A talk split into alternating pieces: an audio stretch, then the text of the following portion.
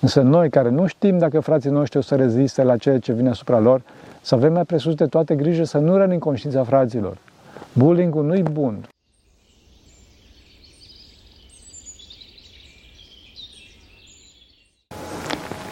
Slavă Tatălui și Fiului Sfântului Duh și acum și pururea și în veci vecilor. Amin. Pentru că cine Sfinților Părinților noștri, Doamne, să Hristoasă, Fiul lui Dumnezeu, miluiește-ne pe noi. Amin. E, am vorbit despre cum să facem ascultare, despre ispitele care sunt și alte aspecte legate de acestea. Toate acestea, bineînțeles, văzute în principal din punct de vedere al ucenicului, după care am vorbit puțin uh, despre relația sa cu conducătorul său, fie duhovnicesc, fie profesional și chiar politic, și am insistat asupra acest, anumitor aspecte în cazul acestei relații pe verticală.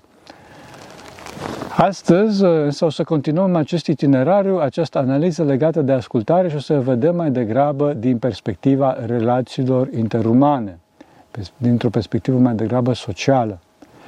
Eh, după cum am spus de atâtea ori, Raiul este comunia de plină în Dumnezeu, unitatea iubitoare cu Dumnezeu și prin Dumnezeu cu ceilalți, iar iadul este singurătatea veșnică. Din cauza asta, după cum spun Sfinții Părinți, că după Dumnezeu, iadul și raiul depinde de aproapele nostru, adică de, de cum ne raportăm la aproapele nostru, fraților, la celălalt. Trebuie să știți că principalul război al diavolului va fi să rupe relația prin care vine Harul lui Dumnezeu. Asta este principalul război. Adică să ne strice relațiile cu ceilalți și în principal cu instituția Harului, cu cel prin care vine Harul. Dacă ați auzit, fraților, pe cineva, în special un om, așa zis, duhovnicesc, un, da, un monah, să zic, care zice că nu a avut război împotriva conducătorului sau duhovnicesc, omul respectiv sau e sfânt sau nu știe ce îi se întâmplă. Adică nu are de fel paza minții. Sau, mă rog, vă minte în față. Altă care nu există, fraților, nu văd. Aici trebuie să fim cu foarte mare grijă și să nu primim aceste gânduri. Desigur însă că acest proces depinde de măsura duhovnicească a ucenicului, de iubirea sa față de conducătorul său, de credința sa în Dumnezeu și prin acesta de cel pe care Dumnezeu l-a pus. Însă, bineînțeles că depinde și de acesta din urmă, adică de conducător. Înțelegeți? Acum, dacă obștea este mică, de exemplu, o familie, o chilie mică, o parohie mică, o firmă mică, lucrurile sunt mai simple. Dacă însă arealul e mai mare, adică o mănăstire mare, o parohie cu mulți oameni, o multinațională, un oraș, să zic în cazul primarului, nu? județ sau chiar la nivel național, în cazul conducătorilor politici la nivel național, atunci lucrurile devin mult mai, comple- mult mai complexe și conducătorul trebuie să știe foarte bine. Știe foarte bine că se află în ceață pe un teren minat, că nu știe cu cine are de-a face. Din cauza asta spune Sfântul Ioan Scăraru că un ducător nu trebuie să aibă darul, să zic așa, afaceri de minuni sau darul vindecărilor, ci darul clar vederii, clar vederii cel puțin și darul discernământului, adică darul deosebirii duhurilor. Toate aceste daruri vin direct de la Dumnezeu, printr-o smerenie cruntă, fraților, smerenie care presupune o ascultare prealabilă. Adică, fraților, un părinte de succes este cel care a fost un copil ascultător, un duhovnic, un starex de succes a fost cel care a fost un ucenic ascultător. Un director bun, director de succes este cel care a început de jos și a fost ascultător. Adică știe el practic ce se întâmplă pentru că a învățat de la alții înaintea lui. Cred că e natural, fraților, asta, da? Uitați-vă la toate marile firme și la toți directorii uh, carismatici, capabili, la toți directorii de succes. Bine, acum, desigur că eu nu-i validez din punct de vedere duhovnicesc, Însă ei au reușit pe plan profesional pentru că au fost ascultători. Au fost ascultători, bineînțeles, pe plan profesional. Au început de jos. La fel și pe plan politic și social, un conducător politic nu poate să fie de succes dacă nu a fost înainte un cetățean de succes și care a ucenicit pe lângă alți diplomați, pe lângă alți oameni politici de succes, față de care a făcut ascultare și a învățat meserie. Înțelegeți? Din această experiență a ascultării pe diferite planuri, după cum vorbeam, omul capătă această smerenie. O smerenie, fraților, de bază, adică, na, înțelegeți, deci nu vorbesc de măsuri înalte a smereniilor de Sfinții Părinți.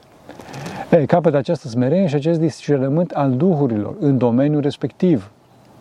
Domeniul respectiv. Acum trebuie să fim puțin atenți aici, că dacă cineva capătă ca dar pentru ascultarea sa pe plan profesional discernământul duhurilor pe acest plan, Adică, de exemplu, dacă cineva a ucenicit pe, pe în informatică, de exemplu, de, na, mai, am cunoscut puțin ca programator junior, pe lângă mari programatori și arhitecți de software, și deci capătă de la Dumnezeu luminarea să știe ce arhitecturi de software trebuie implementate în diferite situații sau, și mai important, dacă o cultură de companie de software e toxică sau nu, e de succes sau nu, asta nu înseamnă că el știe și cum să rezolve problemele duhovnicești, problemele existențiale, problemele de viață. Sau și mai serios, uh, nu, nu, știe, nu știe să rezolve nici măcar problemele, sau cu atât mai mult nu știe să rezolve problemele altora. Înțelegeți? Acum o să spuneți că e evident asta. Da, este evident. Însă uneori se vede că ne băgăm în probleme duhovnicești și ne impunem părerea, uneori chiar fără să ne dăm seama. Știi, învățăm pe alții și chiar ne băgăm și peste duhovnic, în cele duhovnicești, în cele ale bisericii. Deci nu fac aluzie atât la programatori, vorbesc doar de ei pentru că în domeniul în care, mă rog, cu darul Dumnezeu am avut o mică experiență în viața mea ci vorbesc în general, adică oamenii care sunt într-o parohie pentru că ei se cred, adică se cred pe sine și posibil să fie și adevărat uh, antreprenori, oameni de afaceri reușiți, ei cred că pot să facă și cele duhovnicești. Fraților, nu e chiar așa, înțelegeți? Nu e chiar așa. Acum trebuie știți că din contră, în cazul oamenilor de top, în cazul, de exemplu, și la programator, în cazul programatorilor de top, se observă exact contrarul. Un programator de top este cel care își dă seama cât de mică e distanța între urechi, fraților. Cât de mică distanța de urechi, cât de neputincios este în fața complexităților în, în software și mai ales în fața problemelor umane. Și asta pentru că orice problemă de IT este umană în esența ei. Să țineți minte asta. Da. Pentru că au fost mari drame pe, pe planul ăsta, au încercat să rezolve probleme de IT, crezând că sunt probleme de, de soft, sigur sunt, dar în principal nu au rezolvat problemele umane și din cauza asta au clacat, uh, ferească Dumnezeu. Acum, chiar și eu ca monah am primit multe indicații de la cei care nu au legătură cu viața monahală, nu au stat în mănăstire ca frate, ci doar se bazeze pe, pe crezământul, crezământul minții lor. Asta pentru că civilizația de azi ne împinge spre afirmarea părerii proprii, spre ținerii cu, ținerii cu tăria poziției noastre bazate pe ceea ce am citit și am auzit pe net și nu pe, nu pe experiență personală. Încă o dată, crezământul în, în, propria, în propria minte. Da? Că am citit eu că nu știu ce postac pe anonim pe, pe net, a spus nu știu ce și ăla care are 20 de, de ani de, de viață în, în meserie, el nu știe, știu eu că am citit pe net. Fraților, nu e așa. Înțelegeți? Bineînțeles, de asemenea, există și partea inversă, care e puțin mai subtilă uneori. Adică un specialist în duhovnicie Adică un duhovnic nu trebuie întreba neapărat în probleme profesionale sau în probleme sociale sau ceva.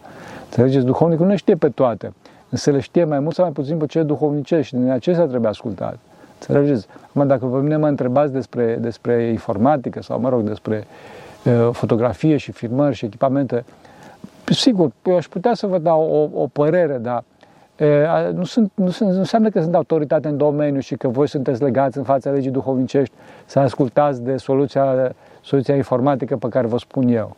Acum, dacă respectați, cum să spun așa, experiența în domeniu, foarte bine. Dacă nu, sunteți liberi. Deci, frate, nu, nu, nu înseamnă că dacă cineva știe duhovnicie, bine, eu nu știu duhovnicie, dar anumiți duhovnici sunt considerați drept guru și sunt întrebați tot felul de lucruri. Fraților, nu e așa. Duhovnicul este un consilier în probleme de păcat și până aici.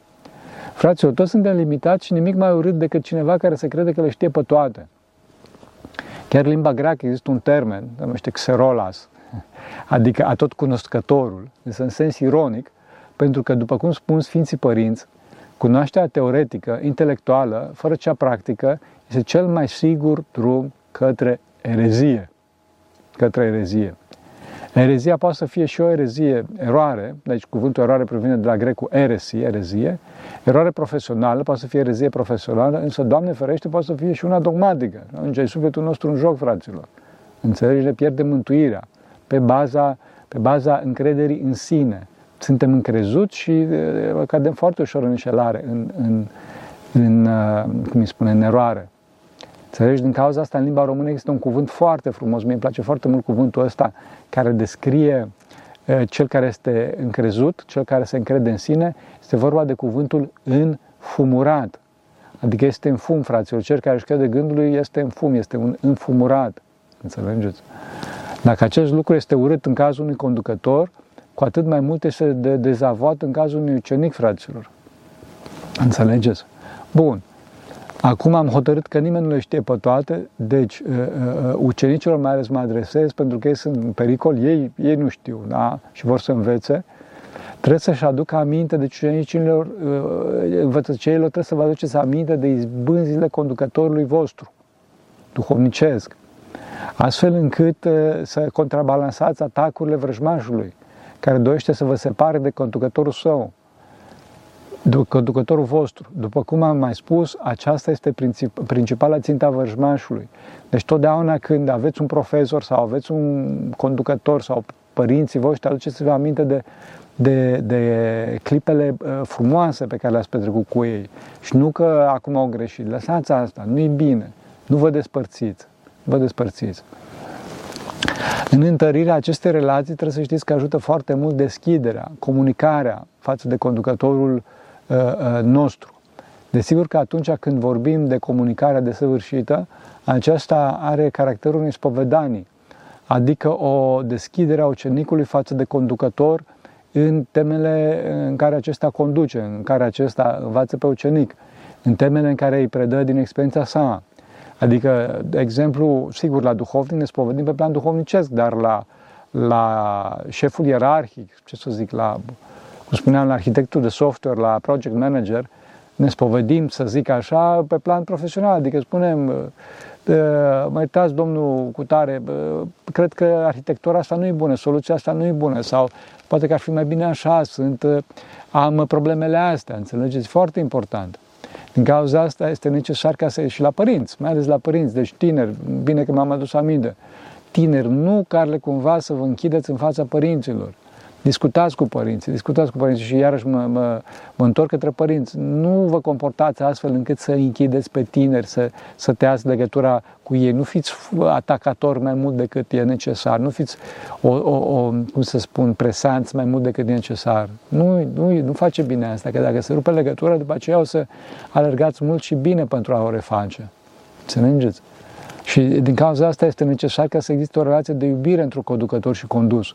Relație care, desigur, se realizează mai ușor în clipa în care, după cum spuneam, conducătorul are o obște, o comunitate, o familie mai mică de gestionat. Familie, nu?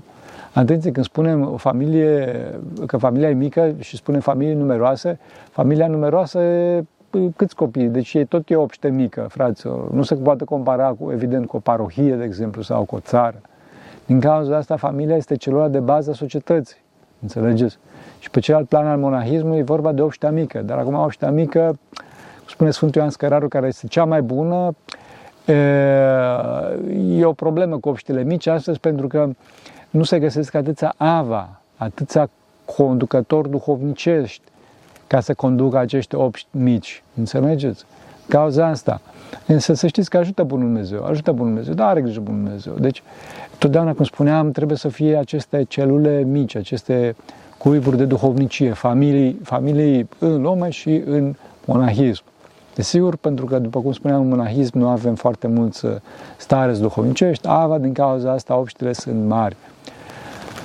Bun, și ca să vă dau un exemplu refer, relativ la succesul unei spovedanii într-o obște mică, avem celebra obște a lui Gheron Iosif, a Sfântului Iosif Isihastu, unde acesta era foarte iubitor seara și spovedea în fiecare zi pe ucenicii săi, în fiecare zi. Acest lucru îi permitea pe parcursul zilei să smerească pe frați și să le taie voia, pentru că știa cât de mult poate să ducă fiecare. Deci să putea să, să, să ridice tonul aici și așa mai departe. Ucenicii știau că Ava, că Sfântul Iosif Esihastu îi iubește, înțelegi? Nu se, nu se rupeau de el. Pentru că știa că toate lucrurile astea, pe de o parte, îi smerea și pe de altă parte, cum îi spune, îi ajuta să meargă înainte. Ajuta să meargă înainte, să lucreze, să conlucreze, să colaboreze, înțelegi? Era una. Eu am trăit asta, bineînțeles, cu duhovnicul meu, Dumnezeu să binecuvânteze Părintele Teona, așa, care, într-adevăr, era, eram foarte apropiat și el în continuu mă smerea și spunea și eu simțeam dragostea lui, simțeam dragostea lui. Înțelegeți? M-a ajutat foarte mult asta. Pe când dacă cineva este departe, poate să aibă și o orice altă poziție, tot nu validează Harul Duhului Sfânt, înțelegeți? Așa se desăvârșește cineva, când e, când e aproape de conducătorul său duhovnicesc și face ascultare. Pe de altă parte, performanța extraordinară a Sfântului Atanasie Atonitu, care este socotit patriarhul monahismului eh, atonit, nu este asceza sa sau că, eu știu, învățăturile sale, scrierile sale.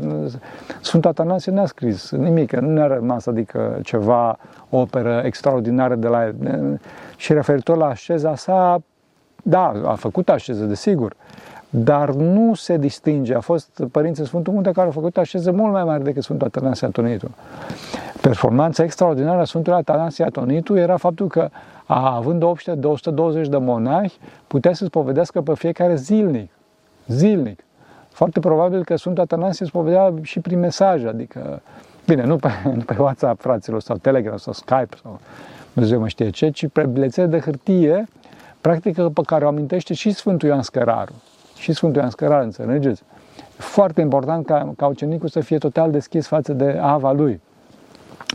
Bineînțeles că a, a, menționăm că e importantă deschiderea și nu spovedania în sensul pur eclesial, clasic al cuvântului. Pentru că, de fapt, și Gheroniosi și Sfântul Atanasie Atonitu nu erau preoți, erau simpli monahi, înțelegeți? Acum, când această spovedanie zilnică nu, se, nu este cu putință, de exemplu, într-o comunitate mai mare, într-o parohie mai mare, într-o întreprindere, să zic așa, atunci desigur că lucrurile se schimbă și fiecare dintre cei implicați trebuie să se smerească. Pe de o parte, conducătorul să-și cunoască limitele și să nu preseze pe cei conduși, că nu știu unde dă și unde crapă. Înțelegeți? Iar pe de altă parte, cei conduși trebuie să facă răbdare până la probleme de păcat, desigur. Și bineînțeles să fie comunicarea bună. Acum că avem mail-uri, avem toate programele astea, să folosiți, uh, folosiți mail-ul, folosiți uh, WhatsApp sau ce programe aveți asta și trimiteți un mesaj când e cazul. Înțelegeți? Nu vă însingurați. Nu vă însingurați. Înțelegeți? Desigur că, cum spuneam, trebuie să ne oprim la probleme de păcat, însă păcatul conducătorului trebuie să fie însă evident, adică dovedit.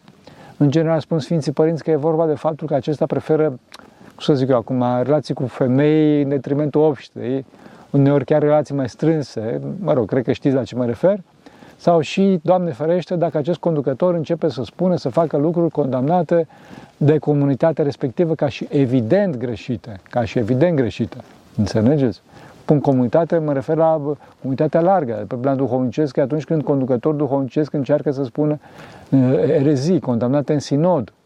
Deci nu imediat când îi se pare cuiva că gata, conducătorul meu, starețul meu a greșit, directorul a greșit, mă despart. Nu e așa, fraților. Înțelegeți?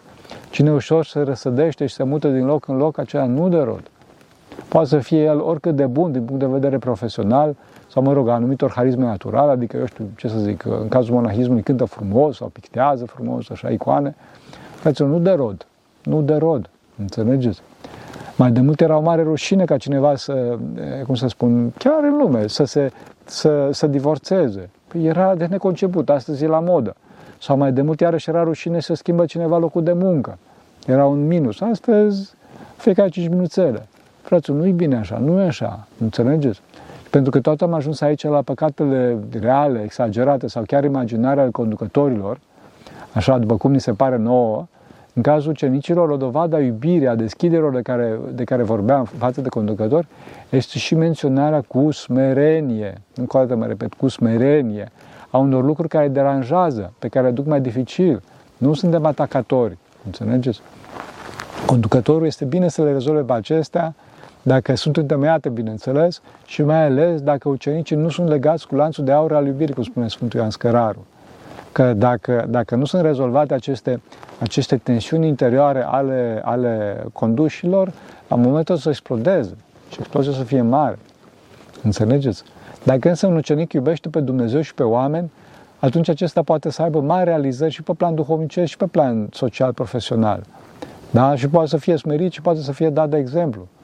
Citim în viețile Sfinților, a Sfinților Părinți ce ascultări, ce smeriri treceau unii dintre aceștia. Pentru că am aminte acum de un caz, din, mă rog, din destule cazuri pe care Sfântul Ioan Scărarul le amintește, în care starețul smerește pe un tâlhar care dorea să devină monah, să se spovedească public.